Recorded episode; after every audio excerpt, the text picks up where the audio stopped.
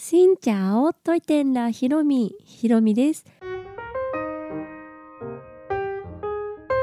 金曜日になりました。皆さんおはようございます。そしてこんな声になってしまいました。また娘からもう娘のせいではないんですけどやっぱり保育園からもらった風邪をはい私ももう毎回毎回もう丁寧にいただいてきまして咳がね移ったんですけどそこからちょっとひどくなってしまって声までおかしくなってしまいました。ちょっとお聞き苦しい声だと思いますがご了承ください。で娘の保育園でも最近インフルエンザとか RS ウイルスがあの、ま、流行ってきだしたというかそういう子供が出てきましたという連絡がありましてちょっとずつねそういうなんか感染症的なものウイルス的なものも季節の変わり目だから結構流行ってきているみたいなので是非皆さんもお気をつけください。そして今日はですね、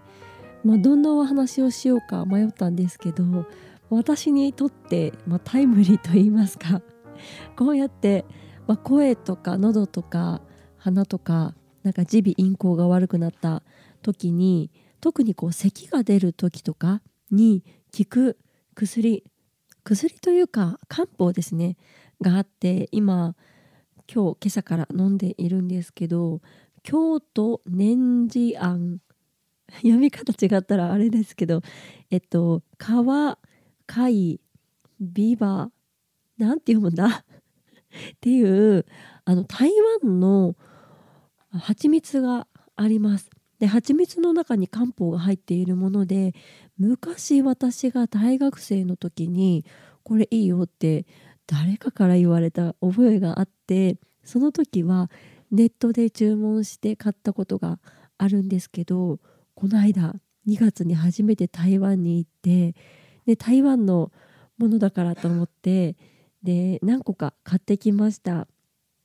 で実は私今年に入ってからねなんかすごい体調を崩す本当に厄年なんじゃないかってぐらい。もうその台湾に行った時も実は体調があんまり良くなくってはいちょっと大変な時期でもあったんですけど結構喉がやられていました。そんな時にこの蜂蜜を買って飲んでたんですね。でその時は結構喉痛いなっていう感じがあったんですけどなんかねこうこの蜂蜜は喉痛もそうだけど結構咳が出る人に効くものらしくって、うん、だから症状的には今の私みたいな、ね、娘から咳もらって咳からのこんな声になってしまったので、まあ、今の咳の出る感じの人の方が多分ねすごい効くのかなと思ってはい出してきてはい舐めております。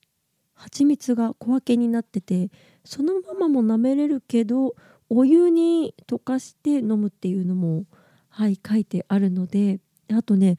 のど飴形式の飴みたいなのもはいありましたのでもし台湾に旅行に行かれる方がいましたらチェックしてみてください。京都念汁の慈悲の字にあんなんだろうこのあんはいろりみたいなあんで京都念寺あんって調べたら出てくると思いますネットで台湾輸入のものも買えるんですけどやっぱり台湾行くとちょっと安く買えますね。で台湾で思ったのがあの龍角散ののど飴がだいたい台湾では500円ぐらいで売られていましただからその国でできたものってでその国に行った時にちょうど買ってこれたらねいいなっていうのをその時にすごい感じました。